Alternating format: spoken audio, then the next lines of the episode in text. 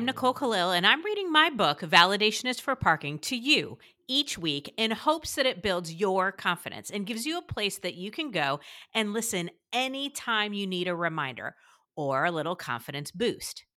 The last two episodes focused on a confidence derailer and its antidote, one of the confidence builders. A confidence derailer is really anything that chips away at, does damage to, and destroys your confidence. And I've identified five that are impacting women at the highest level. To be clear, these confidence derailers impact everyone, and there are more than five, but these five are kind of like the confidence kryptonite for women. And each one of these derailers has an antidote, a confidence builder. And each of these confidence builders works for anyone at any time, whether or not you struggle with a particular derailer. But I've honed in on these five as I've seen them have the greatest impact in women's overall confidence. And I have to say, I've yet to meet or interact with a single woman who hasn't experienced any of these derailers. I've never had a woman look at me and say, I have no idea what you're talking about. In fact, most women are experiencing all of these derailers all the time. And people of different genders often say that they impact them just as much. But most of us have one or two of these that impact us at the highest level or the hardest. There are default derailers, and they happen so fast or so often that we're not even conscious of how much they're getting in our own way. For me, my default derailers are perfectionism, which we talked about in chapter six, and the derailer that we're covering today, which is overthinking. Friends, I sometimes catch myself overthinking my overthinking. Like, am I actually overthinking or am I just being thorough or thoughtful? or how do I actually know when I'm overthinking versus just thinking? Like, where's the line? I should probably think about that, right? Wrong. Overthinking is costing us in more ways than I could possibly mention. But I will say this if you're looking for more energy, freedom, and opportunity, you're going to need to let go of overthinking. How do we do that? Well, that'll become a little more clear as we go through chapter eight. And for those of you looking for extra support, you can find more on overthinking on pages 24 and 25 and on action on pages 29 and 30 in your confidence building workbook, which you can download for free by clicking the link in show notes. So, we kick off this chapter with a quote, as usual, because quotes and memes are basically my love language. And here's the quote Thinking will not overcome fear, but action will, by W. Clement Stone. I doubt I need to explain what I mean by overthinking, but for women, it often shows up in wanting to feel, and I put in air quotes, ready, wanting to feel 100% confident before getting into action, and wanting to think through every possible scenario in every possible way in our own minds. Overthinking and perfectionism feel closely related to me. Perfectionism is that outward demonstration, while overthinking is a more internal one. But they share the same root problem, which is that we're not trusting ourselves. I see this play out so often, but especially with new business owners. The early stages of being an entrepreneur are their own special brand of scary. In many cases, it involves giving up or stepping away from a, and I put in air quotes again, safe income. I've heard it explained as jumping out of an airplane and building a parachute on the way down, which feels pretty accurate to me. But the amount of women I witness who want to jump but never do because they're too busy checking every piece of jump equipment and researching the physics of gravity and air resistance would blast your mind they end up stuck on the damn plane until they run out of fuel. Overthinking is a waste of our time. Them, hey, I have a great opportunity for you. It comes with more growth, money, and impact. You, hold on, let me just overthink it. Have you ever done this? Don't lie, you know you have. We all have. Women constantly limit our own potential for professional growth by deselecting ourselves out of positions, promotions, and other opportunities. In most cases, we do this because we don't think we're ready. But what's really problematic here is how we define ready. I can't tell you how many women have told me they don't feel 100% ready, which is basically the equivalent of saying, I don't feel perfect. They're waiting for something that's impossible. The only way we can ever become completely ready for anything is by doing it and getting experience under our belts. We think far too much, far too hard, and for far too long. We feel like we need to know every damn thing and analyze every potential pitfall before we can get into action. That is preventing us from taking action, which you're about to find out is a huge confidence builder. Generally speaking, men don't engage in Olympic level mental gymnastics the way we do. They don't repeat conversations in their heads for hours on end and dissect every single word. They don't seem to worry about every possible outcome or overanalyze every potential pitfall. They don't ruminate for days about something that happened a week ago. I'm sure a few of us would make the argument that men just don't think, but the point I'm trying to make here is that they're less likely to overthink. Colin Powell created a management theory that he used as a military general and statesman called the 40 70 rule. When faced with a big decision, his rule of thumb was to make sure he had at least 40%, but no more than 70% of the information needed to make a sound choice. Think about that for a minute. No more than 70% of the information needed to make the decision. And these were big, tough life and death decisions. He didn't want to make the mistake of taking uninformed action, hence the no less than 40%, but he also didn't want to wait until it was too late to take meaningful action, which is why it's important to not go over 70%. If he got stuck worrying about collecting every possible piece of info, he'd never end up getting into action. He knew 100% ready wasn't a viable option. There's a lesson here that we can all learn. Thinking is not a problem. Overthinking is the problem because it leads to inaction. And inaction leads to regret, and regret chips away at our confidence. If you talk to the most successful people or people in the later stages of their lives, they share that they regret the things they didn't do far more than the things they did. They regret the dreams they didn't chase, the risks they didn't take, and the conversations they didn't have. They regret not jumping. Overthinking has the potential to create the same regrets for you, too.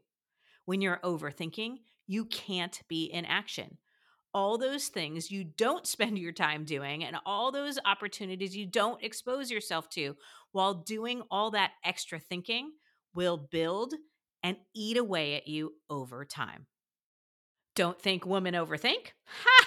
Let's consider, for an example, the last time any of us went out on a first date. I know it's painful memory, but bear with me. I think back to my first date with my now husband, Jay, and thank my lucky stars that he wasn't able to observe, experience, or witness the overthinking that happened on my end. If he had, I'm not so sure there would have ever been a second date. And this is with somebody who was clearly into me, given that he ended up marrying me. There were dates before I met him with other guys that weren't so into me, where the whole cycle of overthinking I went through was borderline psychotic.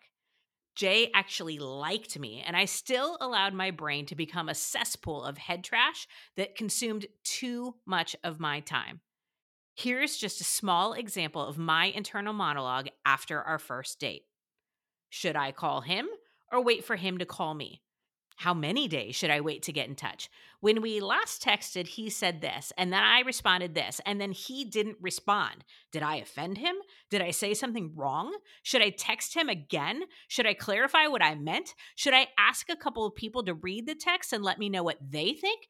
Seven texts ago, I said I was going out of town. Maybe he thinks he shouldn't bother me. Maybe he's just really busy but I'm really busy and I'd find a way to make the time to talk to him. Maybe he's not that interested. Let me think through every moment of the date and see if I did anything wrong. I knew I shouldn't have worn that dress. Do my texts sound as crazy as I'm feeling right now? And what was he thinking on the other end of this?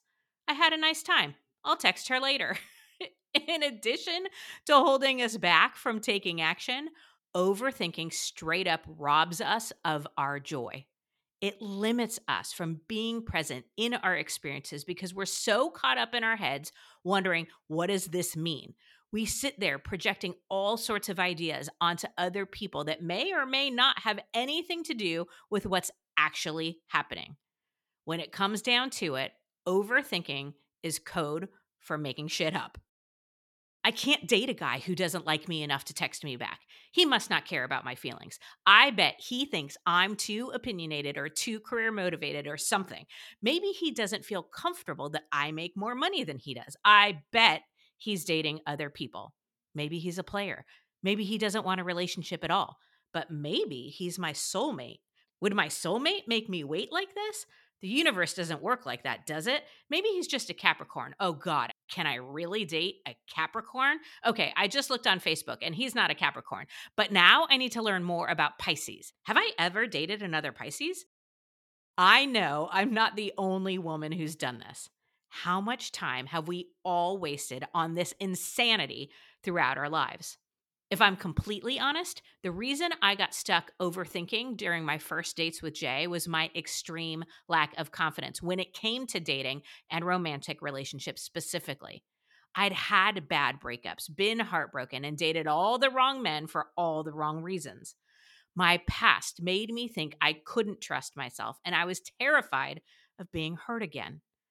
I'm thrilled it all worked out, of course, but also sad to think I wasted so much time and energy on issues that didn't exist when I could have spent those moments invested in my life, as well as being better connected with Him. I'm determined not to let that happen now or in any other aspects of my life. There's a better, more confident way to live than in that spiral. The antidote to overthinking is action. Action builds confidence and eliminates overthinking. If you take nothing else away from this book, please believe me when I say that action is the stuff of confidence building. You can't think, hope, or fingers and toes cross your way into it. You must act your way into confidence through the risks you take, no matter how small, that build up over time and yield big gains in the end. If we want to get out of our heads and make things happen, we have to get into action far sooner than we typically feel ready. Understandably, this can feel terrifying or at the very least uncomfortable. Don't panic though. I'm not suggesting that you jump into the deep end of the pool without knowing how to swim.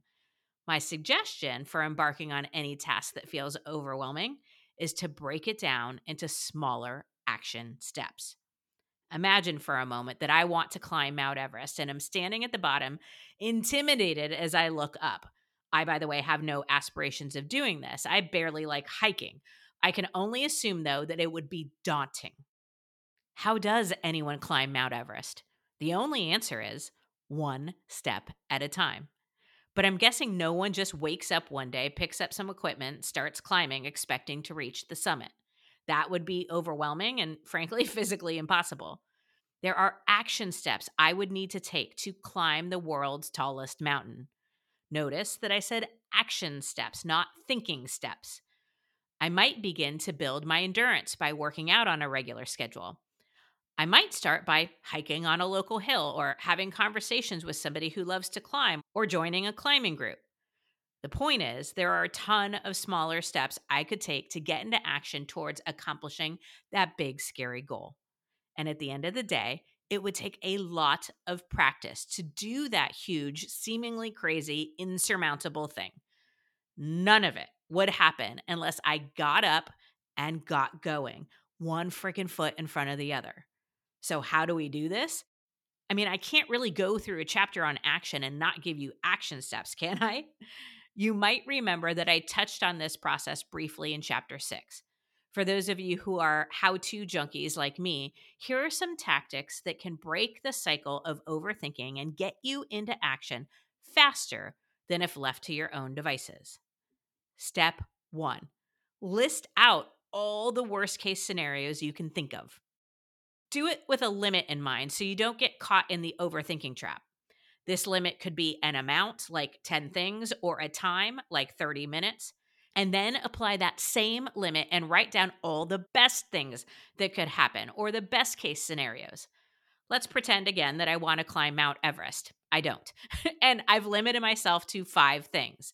Worst case, Number one, I could die. Number two, I might lose a limb. Number three, I'd have to sacrifice a lot of my time training, which would mean giving up on other things. Number four, I might not make it to the top and I'd be embarrassed. And number five, I'd probably have to stop eating so much cheese. Best case, number one, I could say I did something very few people have ever done. Number two, I'd be so proud of myself. Number three, I'd be in the best shape of my life. Hello, summit picture. I'd blast that everywhere and show literally every person I came into contact with. Watch me picking up my dry cleaning, like, hey, have you seen me at the top of Mount Everest? Four, I'd probably meet some new and really cool people in the process of training. And five, Cheese has a ton of calcium, and calcium is good for bones. Ergo, I should probably eat cheese to get to the top of the mountain. Step two ask yourself which list is more compelling, meaningful, and connected to what's important to you. I'm not going to lie, my best case list is making me think that climbing Everest could be a good idea. But I also know it's not something I truly desire. However, it's making me realize I should come up with something similar on a much smaller scale this kind of realization might happen for you too. Maybe in going through this process, the big goal still seems too daunting. If you're even remotely excited, though, about what you wrote down, you can take action steps toward it without totally committing. We call this a test. Step three assuming the thing you're thinking about is meaningful, or at the very least, you'd like to test it, begin writing down action steps. Write down anything and everything that you can think of within a limit, like within an hour or a day or a week.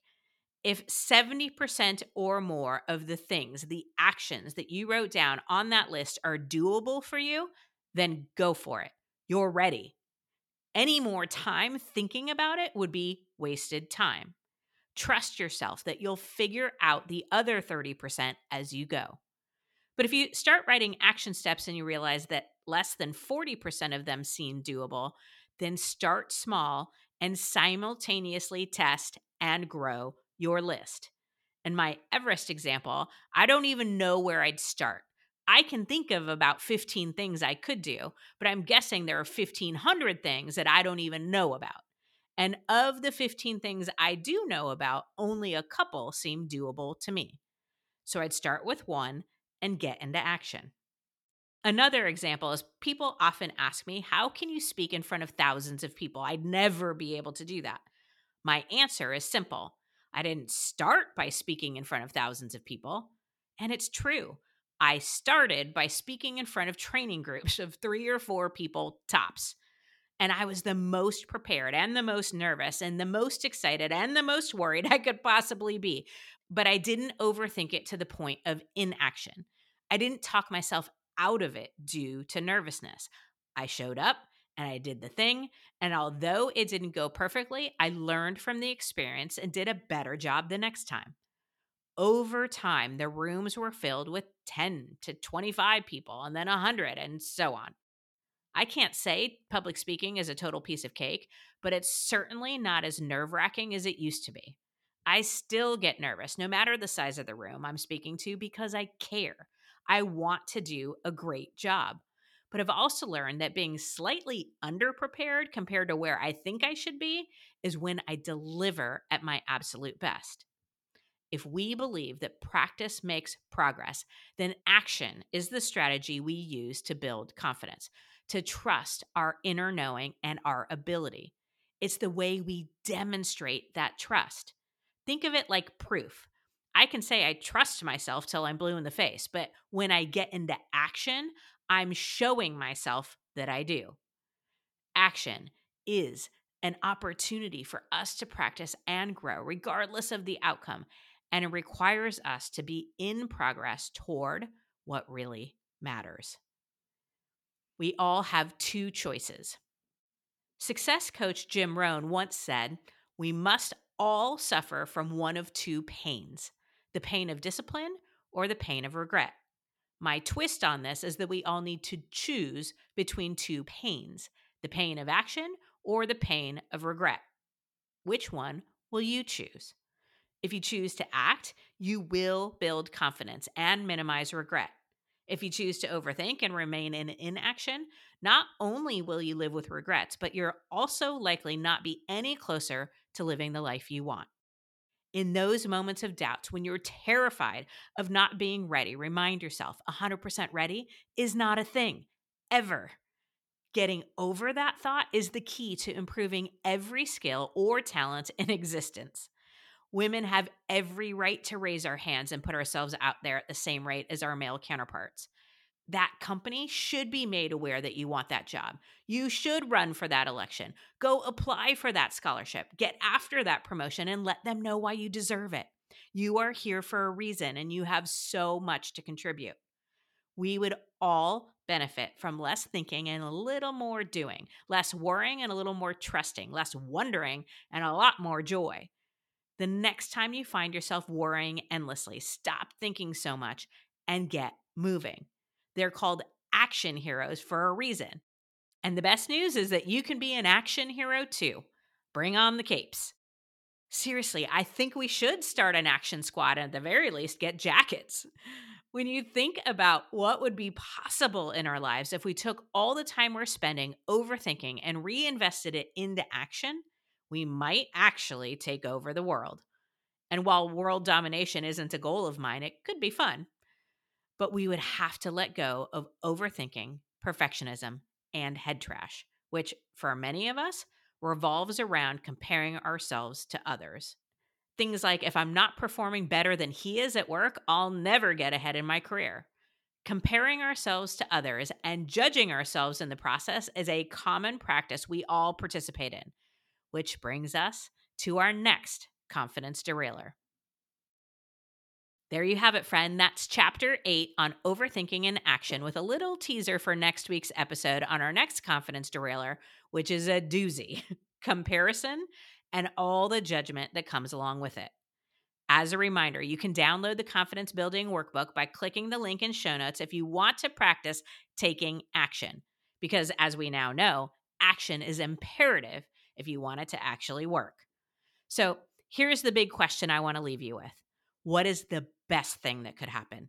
Because if you're going to overthink about all the worst case scenarios, you better start asking yourself, what's the best thing that could happen too? At the very least, just to balance it all out. And my experience of what actually ends up happening is somewhere in the middle, but usually closer to the best case than the worst case. Confidence is when you know who you are, own who you're not, and choose to embrace all of it. It's firm and bold trust in self. And validation is for parking.